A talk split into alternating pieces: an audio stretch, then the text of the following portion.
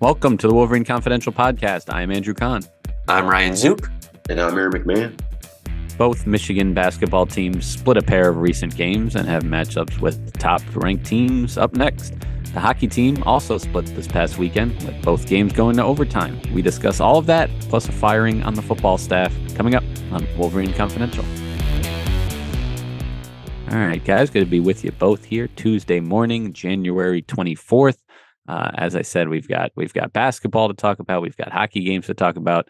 Uh, but let's start with football. Um, no no games to talk about, but um, they did lose a, a staff member. Um, Michigan uh, dismissed Matt Weiss, uh, co-offensive coordinator, and the quarterbacks coach yeah, I'll just leave it at that. And, and Aaron, you can kind of tell us a, a, little bit, bit more and we can dive into what it means for this program going forward. Yeah, word came down Friday afternoon, actually, as I was taking my nap because I was sick the last week. Uh, you didn't notice, Zook handled the story. But uh, yeah, Matt was fired on Friday afternoon by Athletic Director Warde Manuel. Uh, it sounds like the decision came from the top.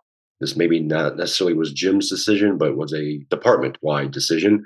Uh, and it clearly it stems from the police investigation uh, into his activities um, inside Schembechler Hall. Uh, as we've reported, he's under investigation by the University of Michigan Police Department uh, for computer access crimes.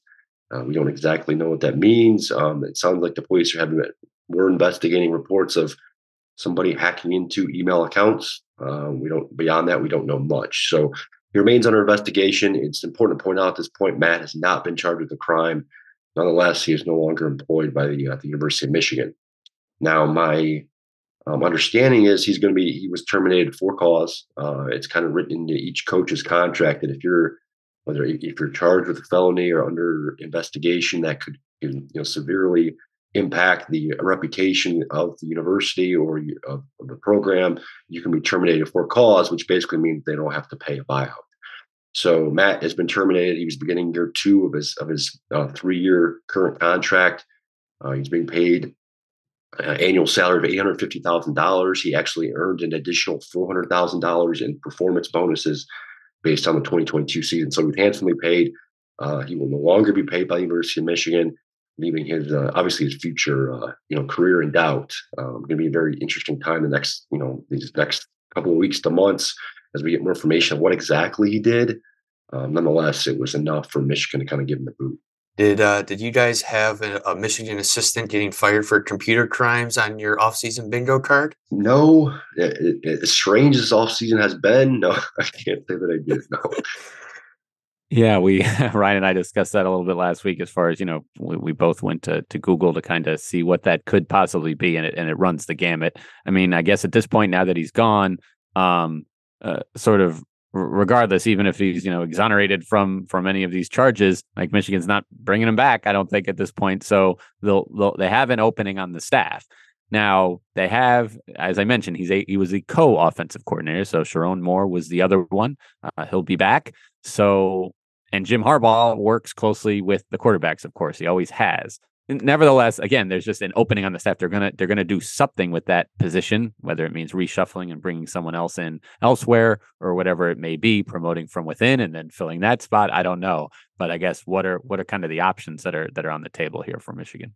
Yeah, there there are a lot, uh, and it's internal names. They're familiar faces. Uh, got folks that used to coach here. Um, I'd say right now the the front runner especially internally, is, is a guy by the name of Kirk Campbell. Uh, he spent last season on staff as an offensive analyst. He was a former offensive coordinator at Old Dominion. Um, well liked. Uh, he was in a way kind of Matt Weiss's second right hand man. Um, you know, in preparing game plans and scouting opponents, everything else. Uh, they like what he like. They like what he did. He's a younger guy, a lot of fire and a lot of potential there. I think he's got to probably be one A option option one A right now. Um, 1B, I think, just from the outside perspective, Greg Roman, uh, former OC at the Ravens, he was just dismissed. Familiar with Jim, he was an offensive coordinator for Jim at the 49ers, uh, former tight ends and tackles coach for Jim at Stanford. So I, I, think Greg Roman, if he hasn't gotten a call by now, I expect he will get a call, at least asking him if he's interested. Um, and, and those kind of two options right there kind of show the different ways Jim can go here. Because if you do promote from within with the Kirk Campbell type guy, I, I, think you give the offensive coordinator reins the play calling duty solely to Sherrone Moore. I don't think you necessarily need a, a co-coordinator role there. Um, it, whereas if you bring on bring in a more established name such as a Roman, um, then I, I, think there's obviously an opportunity there for another coexisting co-coordinator role. And I, in fact, I would be surprised if Roman came in and not and was not given you know play calling duties. I, I, he would probably want those. He'd probably expect those. He probably would earn those. Um, so it, it's very interesting. Other names have been thrown out there. Nick Sheridan, former quarterback at Michigan, which makes sense. He coached quarterbacks. Again, another guy you may or may not have to give play calling duties to. Um, interesting name that I, have heard actually from folks. Um, I don't know how serious this is, but it's interesting name Steve Casula. He's, uh, he's the offensive coordinator right now at UMass, former analyst at Michigan. Worked with Josh Gattis, former OC at Ferris State again, another guy who come in and, and probably fill a coordinator or excuse me, fill a, a quarterback coach role. Doesn't necessarily need to be a coordinator. Uh, and, and, again, another young guy with with um, you know some ties to the state of Michigan could probably help recruiting. So Jim's going to have you know options at his disposal. He's going to have to determine whether or not he wants an established figure who can come in and help run the offense, or a guy who can come in and maybe provide some juice from a recruiting standpoint and just kind of fill a role. Because as you mentioned, you know he's always worked with quarterbacks. He always will. Uh, so it, it's a it's a matter of who you want. Do you want a mind who can come in and help with the, the offense as a whole, or do you want someone who kind of come in and, and play a complement and just kind of help coach the position and help the recruiting? It's funny how nowadays that a storyline for any potential coach going from the NFL to college is how can they handle NIL and recruiting? And I feel like that would be the main uh, thing with with Greg Roman too. I mean, it's it's a completely different landscape than than the NFL. And yeah, I mean, he might be able to run an offense um, and, and and develop, but can he recruit? And I think that's the biggest potential knock on on Greg Roman is, is recruiting. So, um, I mean, Campbell's been around the program. He's young. I feel like it's it's a young man's game right now in, in college football coaching. So. Uh, it, it, will be fascinating to see which direction Michigan goes. And yeah, like Aaron said, they, they have they have quite a few potential options they, they could choose. It, it's a good point. And remember, the last two guys they've gotten out from the Ravens, Mike Macdonald, former defensive coordinator, and Matt Weiss, co-offensive coordinator, weren't regarded as really good recruiters. In fact, it seemed like they not at all recruiting. yes. Yeah, so yeah, it's a decision Jim would have to make if he's happy with the way that things are going uh, from the rest of the staff from a recruiting perspective. And I think there are cases to be made for both sides there. Um, I think you can go with the old, you know, the old head, so to speak, the more established name who, who's more of a question mark from a recruiting perspective. But again, yeah, if you want inj- inject some life into recruiting and perhaps help help on that area, you might want to go younger, someone who's already in the college game and kind of understands the landscape. I will say this: Michigan hasn't landed any, not even a four-star quarterback recruit since uh, since JJ McCarthy. So maybe uh, getting a guy that uh, is good at recruiting might be beneficial for the Wolverines, but we'll see. Campbell is is an offensive analyst currently. I can't remember if Aaron said that at the beginning. Uh, this was his first year at Michigan, right? Yes. So, uh, yeah, that would be, um, you know, one of those many people that are kind of in that that the, the background and not, you know, on field instruction roles, or at least not supposed to be, uh, and, and recruiting roles and all that. They're they're now, uh, yeah, he he could be a name that could that could kind of move up to the the actual, you know, assistant coaching staff. All right, let's talk some. Uh, let's talk some some hoops. Uh, we can start with the men's team. Uh, I don't know. What do you guys want to know about this team? Uh, I mean, is there any?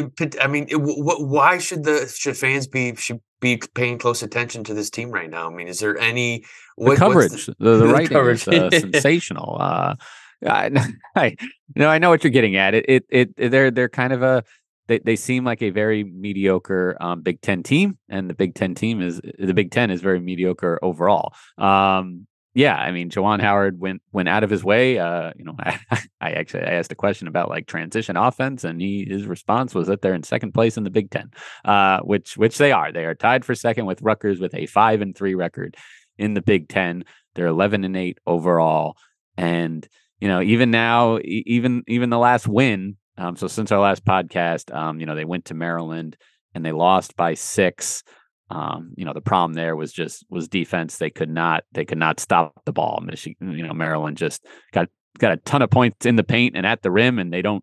It's not like they're throwing it into a to a center. They don't they don't really have a a true post presence. They were just driving past and through Michigan's defense, um, you know, all night. Uh, and and Michigan that was really that was really the problem for Michigan in that game. Then you know they came home and you know seemed like the perfect opportunity to to get right against you know a, a, Minnesota team that only had one win in the conference. Um, you know, a they, team they, that isn't very good. Let's let's put it that way. yeah, and you know, Michigan falls behind early and has to kind of fight back, and eventually, you know, grinds out a uh, you know a a, a low scoring uh, win, sixty to fifty six. Um, you know, they shoot 37% from the field. They only make two three pointers, um, but they win the game. So, I mean, you kind of look at that two ways, you know, like ugh, it was not pretty, but you know, they still, they still found a way to win. Um, you know, how inspiring is that, you know, going now Thursday when they host the number one team in the country, Purdue? Um, I don't know. Uh, you know, you, you've heard me say on this podcast before, like home field in college basketball, like it not it really wouldn't shock me if like Michigan like pulled out pulled out this win. I don't expect them to be like a, a huge underdog in this game. It'll probably be like six points or something like that. Uh, but yeah, there's you know if if if Purdue plays well, Michigan Michigan's going to be in in some serious trouble. But um, yeah, that's kind of where where things stand right now for Michigan. I'm going to play devil's advocate for a second. When I because when I look across the landscape of college basketball, I see a lot of parity. Like it's not like there's a ton of great teams, and maybe this is the case every now and then. But like this year, I mean, we just saw Houston go down the other day.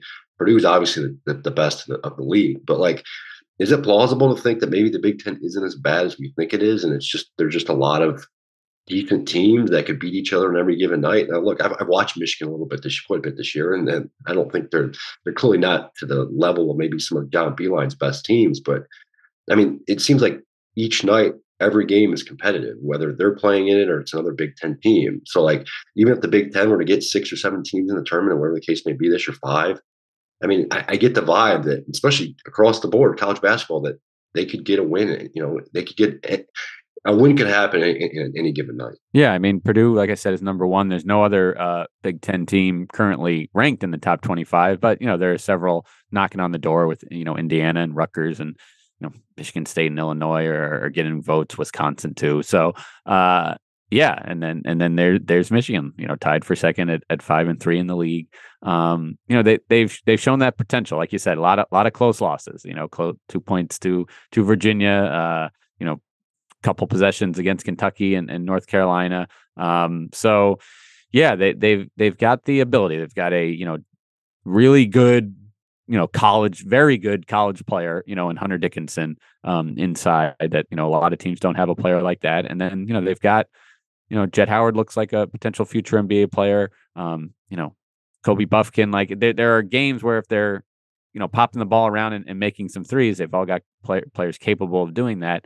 You know, they they can probably beat anybody, but uh, just that consistency, you know, the the defensive rebounding, the defense in general, um, you know, it's like the foul shooting isn't particularly good. Um, you know, as, as, a team, they're not they're not great. You know, at the, their three point numbers are not great, but you know, it's they they have it in them, I suppose. But um, yeah, it just hasn't been um, it hasn't really really come together. Some teams just don't quite have it, and and right now this Michigan team look looks like looks like one of those. But um, you know, we'll see if they can if they can turn things around uh, and get a get a big chance, you know, at home against against Purdue on on Thursday. Uh, the Michigan women uh, they split since since our last uh, conversation as well. They went to Rutgers and and won uh, by 23 points. Um, and then last night at Chrysler, uh, I was there. They lose to number six Indiana, 92 to 83. You know, they fell behind early and, and we're just kind of playing catch up uh, all night. Yeah, you can't really do that a team like a team against Indiana who uh, only had one loss on the year. Right, exactly. I mean, and they they they are very balanced offensively. They got a dominant center in Mackenzie Holmes, and then a lot of a lot of shooters around her. Um, and that's what they did. You know, Michigan. They said after the game, they basically had a couple lapses early, let Indiana get comfortable, and then their confidence grew, and um, you know, then they just started picking them apart. So you know, Michigan made a little push. They got it. They got it to six there in the fourth quarter, but um, you know, could never, you know, quite quite get over that hump. Um, and and even when Indiana was was missing shots, they were often getting it back um, and you know putting it in. So uh, defensive rebounding a major problem for for Michigan in this game hasn't really been a problem all season. So I don't know. This was a tough one, but uh, like you, still protecting home court is so huge because now they got to go to number 10 Maryland on Thursday and then, you know, a road game at, at Minnesota on Sunday. So, um, like the schedule doesn't get in any easier. They still, they still go to, uh, Indiana, um, you know, Wisconsin at the end of the year. Like, uh, you know, the, the chance at, at the program's first ever, you know, Big 10 regular season title, um, not slipping away by any means, but you know, Indiana just the one conference loss. Um, you know, Ohio State the same. Um, you know, Iowa ahead of them in the standings. Uh, it's it's it's it's an uphill climb for Michigan now, especially after that that home loss last night. But um, program still in very good shape, looking like you know potentially hosting an NCAA tournament game again.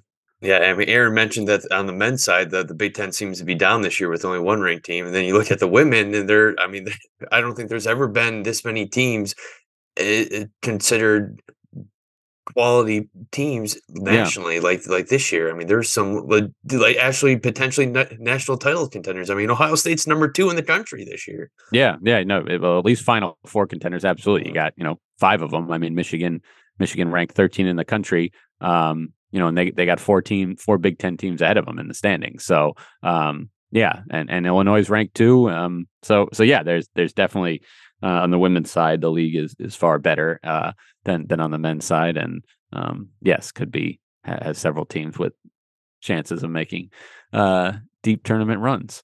Um, all right, like we said, we've got uh, we've got some hockey to talk as well. Uh, I mean, I remember you know last week we were talking how about how often they were just kind of splitting these um, you know series since, since Big Ten play began, uh, and that was the case again um, you know, this weekend at Minnesota, uh, three a four to three overtime loss on Friday, then a five to four overtime win on Saturday. Uh, but but Zook, take us beyond those uh, you know basic results. Yeah, I mean, in, in some some series, yeah, you you want to sweep and you expect to sweep, but going on the road at Minnesota, the number two team in the country that has already built a pretty big lead in the Big Ten, you got to be pretty happy with the split. I mean, it's I mean it, this or two.